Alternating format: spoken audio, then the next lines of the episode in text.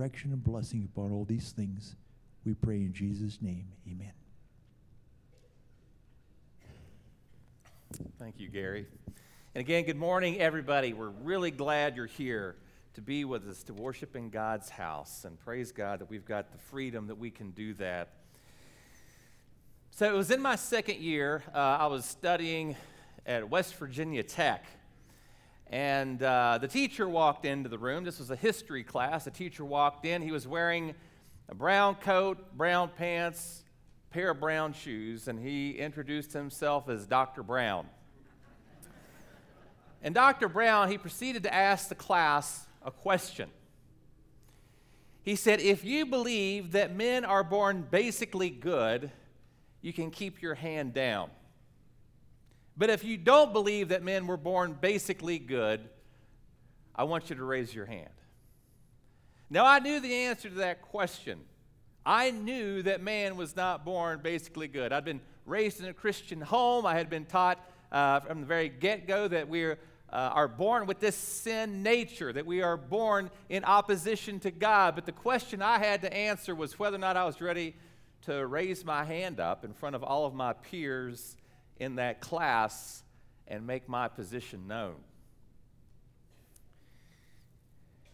You see, to be a Christian, to believe what a Christian believes, to live the way a Christian lives, to talk about things that Christians talk about, is to risk being offensive to many people.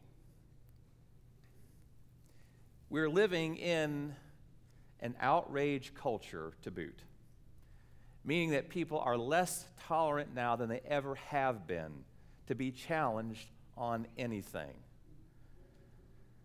Not just matters of faith, but matters of opinion. It's very hard to sit across the table from someone now who does not share the same opinion on things that you do and that I do. That presents a challenge to us here this morning. I was reminded of the challenge of the Christian when I was reading a quote by a woman named Dorothy Sayers. If you don't know who Dorothy Sayers is, she's a she's a, an author. Um, she's not alive now, but she was an incredible uh, Christian writer. And she had a very creative way of expressing things. But on this particular issue, she said, I believe it to be a grave mistake to present Christianity as something charming, as something charming and popular with no offense in it. Now, see, when I read that, but then I also read the scriptures that say that we are to be known to others, we are to be known as Christians, not by being offensive, but, but by our love. So, on the one hand, yes, I am to be loving people. On the other hand, I have a message that I believe that is an offense. So, what I want to talk about this morning is well, how can I be lovingly offensive? How can I be lovingly offensive? Because you see, no one was able to do this better than our Lord and Savior, Jesus Christ, who loved people more deeply than we can ever comprehend, at the same time, was not afraid to share the message of the gospel. This morning, we're going to look at his art, his way of being lovingly offensive to a group of antagonistic Jews that decided they were going to come after him. We'll be looking at John chapter 5 this morning. John chapter 5. We'll be looking at verses 16 through 29. If you would please stand with me for the reading of God's word. John chapter 5, verses 16 through 29.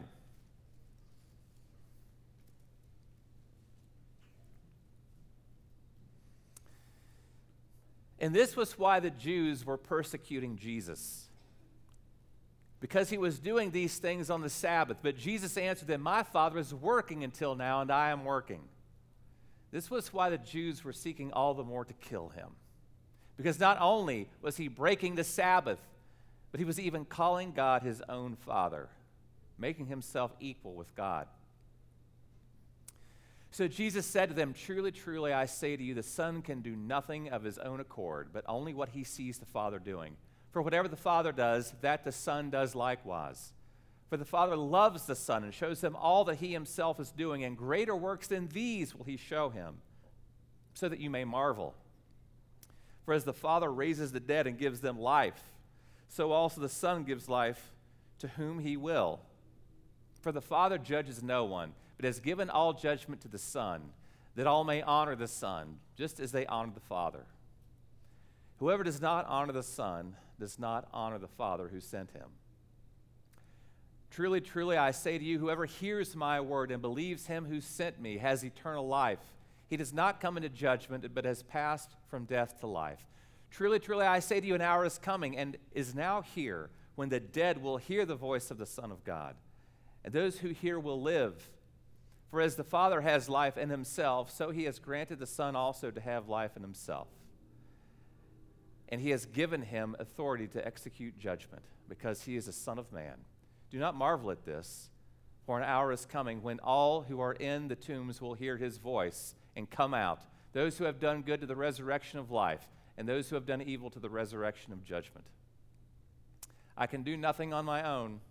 As I hear, I judge, and my judgment is just, because I seek not my own, but the will of him who sent me. You may be seated. We're continuing on through the book of John, where Jesus is presented in the highest truth that John can present him as a living hope. I heard a conversation this past week that Whereas anxiety is the anticipation of terror, hope is the anticipation of joy. And that's where our Savior intends us to live, in the anticipation of joy. So this morning we're seeing Christ answering the antagonists. We've already seen him approach another Pharisee who came to him by the name of Nicodemus, a skeptic. We've seen Christ deal with an outcast, a woman by a well. We've seen Christ deal with a man laying by a pool, a paralytic in despair. But now he's answering this new group. They're antagonists. And as we saw there this morning, they're seeking to kill Jesus. So, how will Jesus present this message to them. Walking through narratives like what we have in the gospel gives us a chance to look at the example of Christ, to see how he approached these all important matters that we approach today. So this morning, I want to look at these lovingly offensive actions of Christ. We'll see how to be lovingly offensive in five paces or five steps, as it were, as we look at Christ going through this passage, talking to these people who were dead set against him. And then using that as an example of how to stand up for what we believe in in a culture that's increasingly hostile towards Christianity. So we have this transition that happens between the healing of the man uh, that was by the pool that we saw last week and then what we're reading about here this morning. Last week we saw a man in despair, but these Jews, they heard about what had happened. They saw the man who was healed. They were introduced to Jesus. And instead of the irony here is instead of being astounded by the miracle that took place, they see this as a work that happened on the Sabbath, and now they're going to take Jesus to task. They're going to question him. When John wrote this particular gospel, he knew it was going to be put in the hands of people who would be on trial for what they believed. And sure enough, this is how we see Jesus. He's being on trial. But what happens is the belief in of itself is not necessarily what's offensive, but it's when that belief starts working itself out into action. It's now that we have a problem. People are doing what they believe, and they're living it out. Persecution was going to begin, and this is what we see happening to Jesus. And we see what's going to cost him just to speak that which is true. And we have this very strong assertion made by Christ. He's been singled out. Uh, it says there in verse 16, it says he was doing these things again on the Sabbath. But look at the way he answers the Jews, questioning him in verse 17. By the way, step one expose your identity. That's what we're getting into here. Jesus is going to expose his identity. We see it starting in verse 17. Jesus answered them, My Father is working until now and I am working. So this is where it gets interesting. Long, debate, long debated among these Jews was whether or not God ever worked on the Sabbath. I mean, if we read through the creation account, he took a break on the seventh day. So they had debated back and forth well, does he really always rest on the seventh day? And they came to the conclusion was, was that he, he rested from his creative works there in the beginning. However, God does work, God the Father does work on the Sabbath in the sense that he keeps the universe going. There's, there's things that don't stop just because it's Sunday. So, in that sense, they had concluded that he kept working. And that's why Jesus says what he says here. Well, like my Father is working, so am I. Now, this would have sent alarm bells off in the minds of these men. Well, hold, hold on. You're calling the creator of the universe daddy? Did, did we just hear that correctly? That's why John said in verse 18, this was why the Jews were seeking all the more to kill him. Because not only was he breaking the Sabbath, but he was even calling God his own Father, making himself equal with God. Now, why kill Jesus for this? It was inconceivable to these Jews that anybody would ever equate themselves with God. This was considered blasphemy. Blasphemy is when you speak of God with irreverence or with contempt. And they saw that as what Christ was doing here. They couldn't comprehend that there would be more than one God, if that's what Jesus was saying. And this is really where they're introduced to the idea of God being more than one person. So now we've got this second person claiming to also be God. And again, it was only the worst villains in their mind. If you go back in the Old Testament who claimed to be God, if you go back to Ezekiel chapter 9, you see this claim made by the Pharaoh Speak and say, Thus says the Lord God, Behold, I am against you, Pharaoh, king of Egypt, the great dragon that lies in the midst of, what does it say? His streams, as though the Pharaoh had created them. It says, My Nile is my own. I made it for myself. It was the villains that they were accustomed to, claiming to be God. So this brought you under God's judgment, unless, unless you were God making this claim. So Jesus makes his identity known. That's the first action here. Let me ask you a question Have you made your identity known?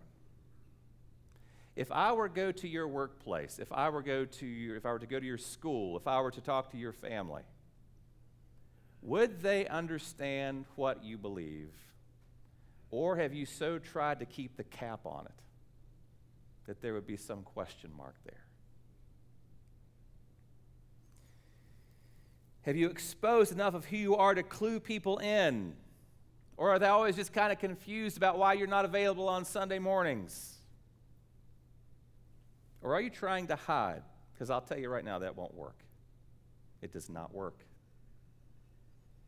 You can't be ashamed of what you believe in, your faith, or to have a, a lifestyle that isn't like the world around you. You see, people want to know how do I have peace and joy? How do I find a fulfilling purpose in my life? And if we're just living like everybody else is, if we're not exposing our identity, then they will never know. We're called to be salt in the earth. And if we aren't having works that line up with what we believe, people will never know what it is that has given you the joy and peace that you have. Expose your identity. That doesn't mean you've got to put it on a t shirt, doesn't mean it has to be on a bumper sticker. If you do those things, great. But people need to know. They need to know who you are. Jesus exposed his identity. We have to expose our identity. And then, secondly, we explain the message. Explain the message. Jesus knows that this assertion of having God as his father is going to have a lot of explaining to do. And he knows what these, these Jews and these Pharisees, he knows what they're thinking. And notice, by the way, these Pharisees, unlike the woman at the well, unlike the man at the pool, they've sought him out.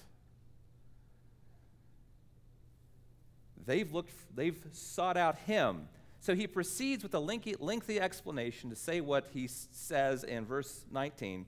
He says, uh, Truly I say to you, the Son can do nothing of his own accord, but only what he sees the Father doing.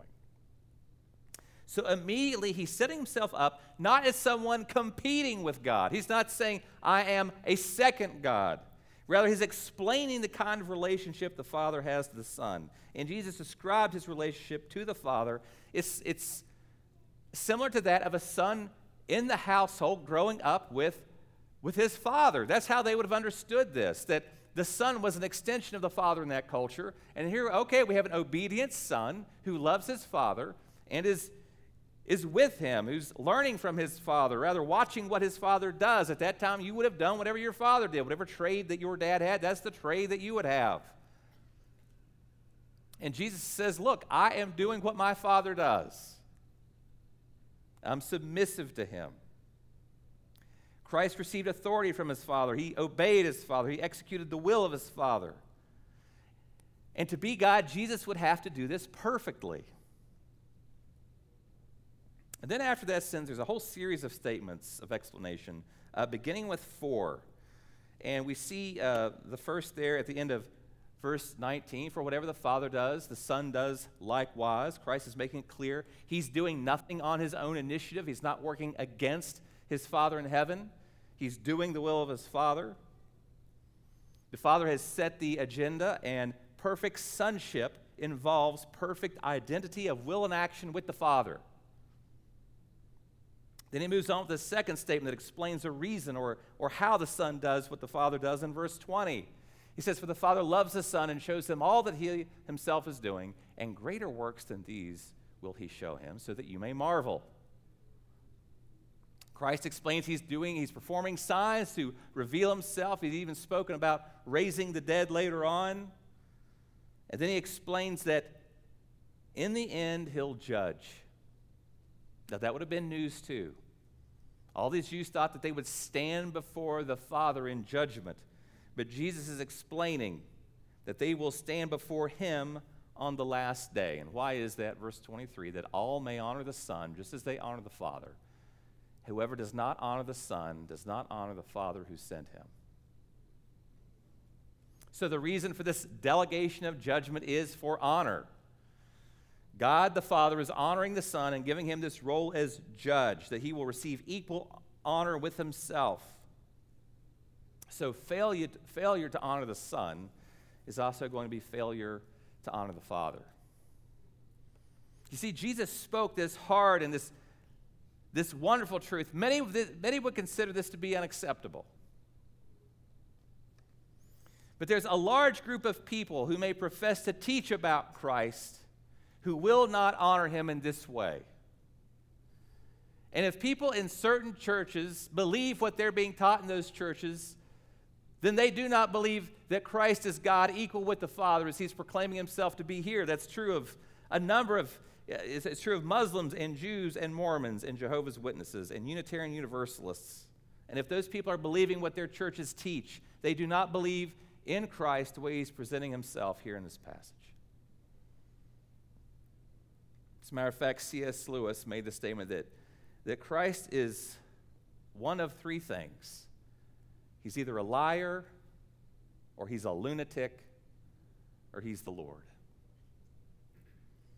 Which brings us to the question of why. Why is Jesus doing what he's doing? And that's our third action because he's motivated by love. That love is the motivation. We expose our identity, we're motivated by love. By the way, these aren't necessarily always in this order. I want to call your attention again to verse 20. It says, For the Father loves the Son and shows him all that he is doing. See, it's because the Father loves the Son, he shows him all that he does. And that's paramount to understand in this passage. Because the love of the Father and the Son, they're, they're perfectly shared in purity, even though they're expressed in different ways. Even though they're equally God, they don't love each other the same way. The Father is revealing Himself and showing Himself to the Son. The Son is reading the Father out loud to us, almost as though the Father is a book for us to understand who He is and, and what He's doing. And the first matter of priority is to understand that, yes, God loves us and Jesus loves us. However, it's the love they have for one another that we're getting in the middle of. It's the love that they have for one another that's motivating, or rather, this is why Christ is uh, doing what he's doing. He's loving us. However, their love is deep for one another.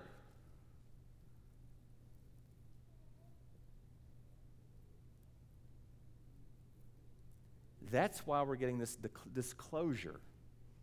Christ so loves his Father that he's going to share him with those that he loves. It's like we get to be included in this loving relationship among the members of the Trinity. And that's what, and, and love is motivating for, for Christ and sharing with these men who want to kill him that Jesus was doing the Father's will out of love. And this is why we engage a culture that is increasingly hostile to Christianity. We're not out to win, we're not out to gain power. This is motivated by the same love that we were shown before we ever even loved Christ. Out of love for our Savior because He first loved us. So, how do we treat people who don't believe what we do? By the way, it's, it is the gospel. However, it could be a, a whole number of opinions that Christians have that people are not, I don't expect people to agree with me who don't believe what I do. Because the gospel impacts our view of everything. But we have the truth, and we know that Christ, that the cross freed us to love others in spite of how they feel about us, in the same way that Jesus loved others in spite of how they felt about him. That's the gospel difference. So what do we do? We can so we control our anger, we control our attitudes out of love for people. That's the gospel difference. So we're motivated to love for the sake of loving people. We share the gospel. We're not motivated to win. And I hope you can see the difference. Jesus knew what these men would do. He knew exactly what Judas was going to do. He knew their hearts and treated them as though they were without malice. If Christ is capable of treating someone without malice, how much more should we be able to treat someone without malice. Not to assume, not to be naive on our part, but not that you expect them to not act maliciously, but treating them as though they that maybe they don't want to be malicious. And then what about this message that we have? That's number 4. We can feel assured of the life-giving message. The greatest promises ever made to mankind came from the mouth of God to give life. Listen to verses 24 through 27. Truly, truly, I say to you, whoever hears my word and believes him who sent me has eternal life. He does not come into judgment, but is passed from death to life. Truly, truly, I say to you, an hour is coming, and is now here, when the dead will hear the voice of the Son of God, and those who hear will live. You see, we are spiritually dead. And what we experience when we come to Christ is becoming spiritually alive. Someday we'll be physically alive. Even those who have died in Christ will be resurrected. But what comes first spiritually will become later physical. For as the Father has life in himself, so he has granted the Son also to have life in himself. And he has given him authority to execute judgment because he is the Son of Man. This is not just a statement of fact. And I hope you're not hearing this as just a statement of fact here this morning. There's an invitation here to faith. That anyone who hears this and believes this was going to have life. Spiritual life now, followed by physical resurrection to come. In verse 25, Jesus continued to describe what believers will experience in the future this resurrection And I can remember working in sales, interestingly, right out of college. Didn't last long. But I remember working in sales thinking, how do you, how do, you do this? How do these guys manage to do what they do every day? And again and again and again, they would say, well, we believe in our, what we're telling people. We believe in what it is we're selling that's actually going to do what we say it's going to do. We have something infinitely better that we're telling people.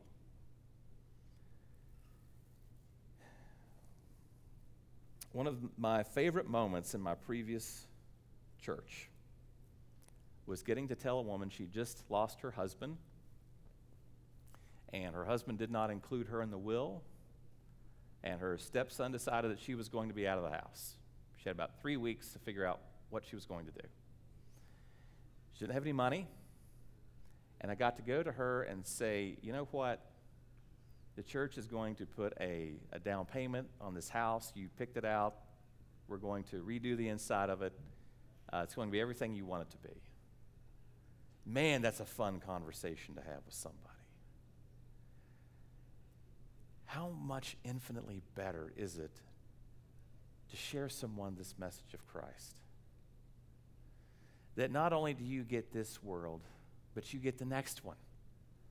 Not only do you have the eternity that's coming, but you get this world thrown in. See, that's the kind of assuredness that we should have when we share Christ with someone, to accept the Son now by faith and then resurrection. By the way, someday everyone's going to be resurrected. Christ made that clear at the end of this passage. You'll either have resurrection to life eternal with Him, or you'll have resurrection to judgment. Christ knew full well what this message would mean for his own life, that he'll be killed for sharing it, because many in power were not going to accept his testimony. So that's number five expect persecution. Just expect it. Maybe it's not here fully now, but uh, there's no reason that it won't become more severe. Maybe it could be just by friends or family now, could be a government more and more in the future. But you're better off if you just expect. As a matter of fact, the New Testament was never written to people that were not expected to receive persecution at some point. We've enjoyed a very long time of comfort that God's given us, but I sense that might be coming to an end. Okay. It seems to have happened everywhere else. Why not here? We're not special. We're called to be persecuted and love Christ anyway.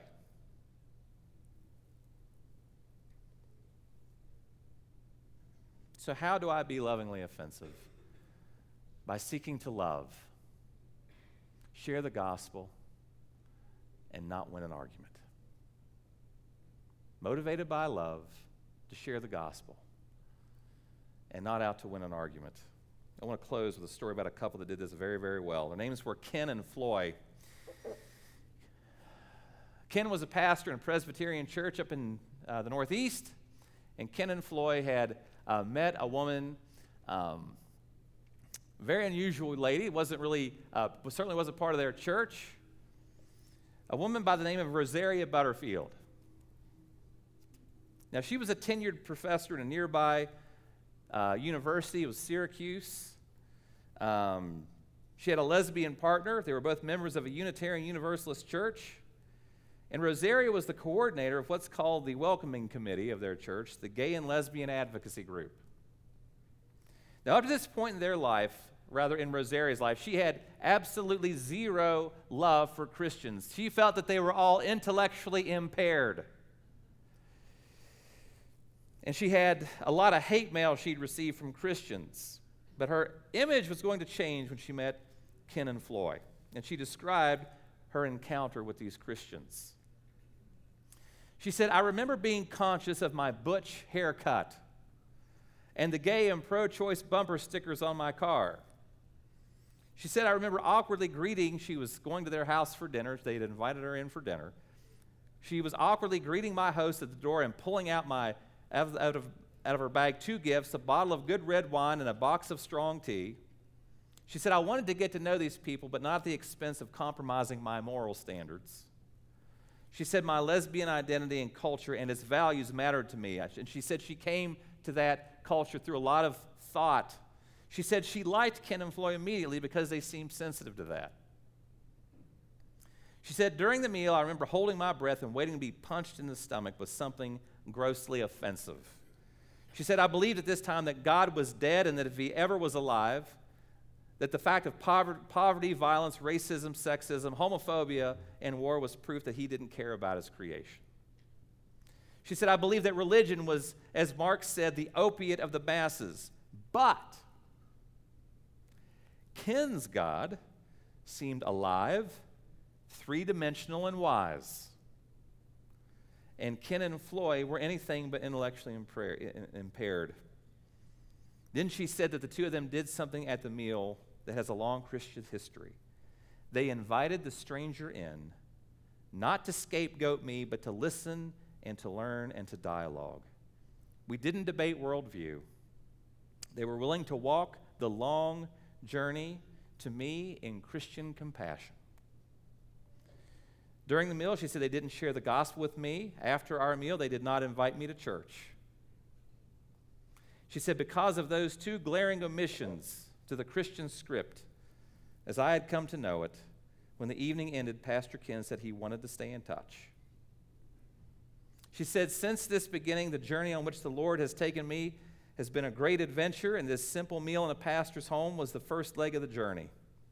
She said, Before I ever stepped foot in a church, I spent two years meeting with Ken and Floy on and off, studying scripture in my heart.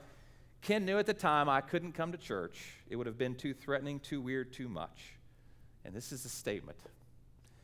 She said, So Ken was willing to bring the church to me. You know, it wasn't on that first time she heard the gospel, but Ken was willing to take the long journey. He knew it would be a long road. And somebody in your life needs to be invited in. Someone needs to be exposed to your identity and who you are. They need to hear the message, maybe not right out the gate. I think God will show you when that right time is so that they can know the Christ and the peace and the hope that comes with them. Please pray with me. Almighty God, it's a joy to be in your service. And Father, I pray that we would have the courage to live out our faith right in front of a hostile world. We thank you, Lord Jesus, for your sacrifice for us. And we're thankful that we can celebrate in the way which we're going to be celebrating it right now. It's in your holy and precious name we pray. Amen.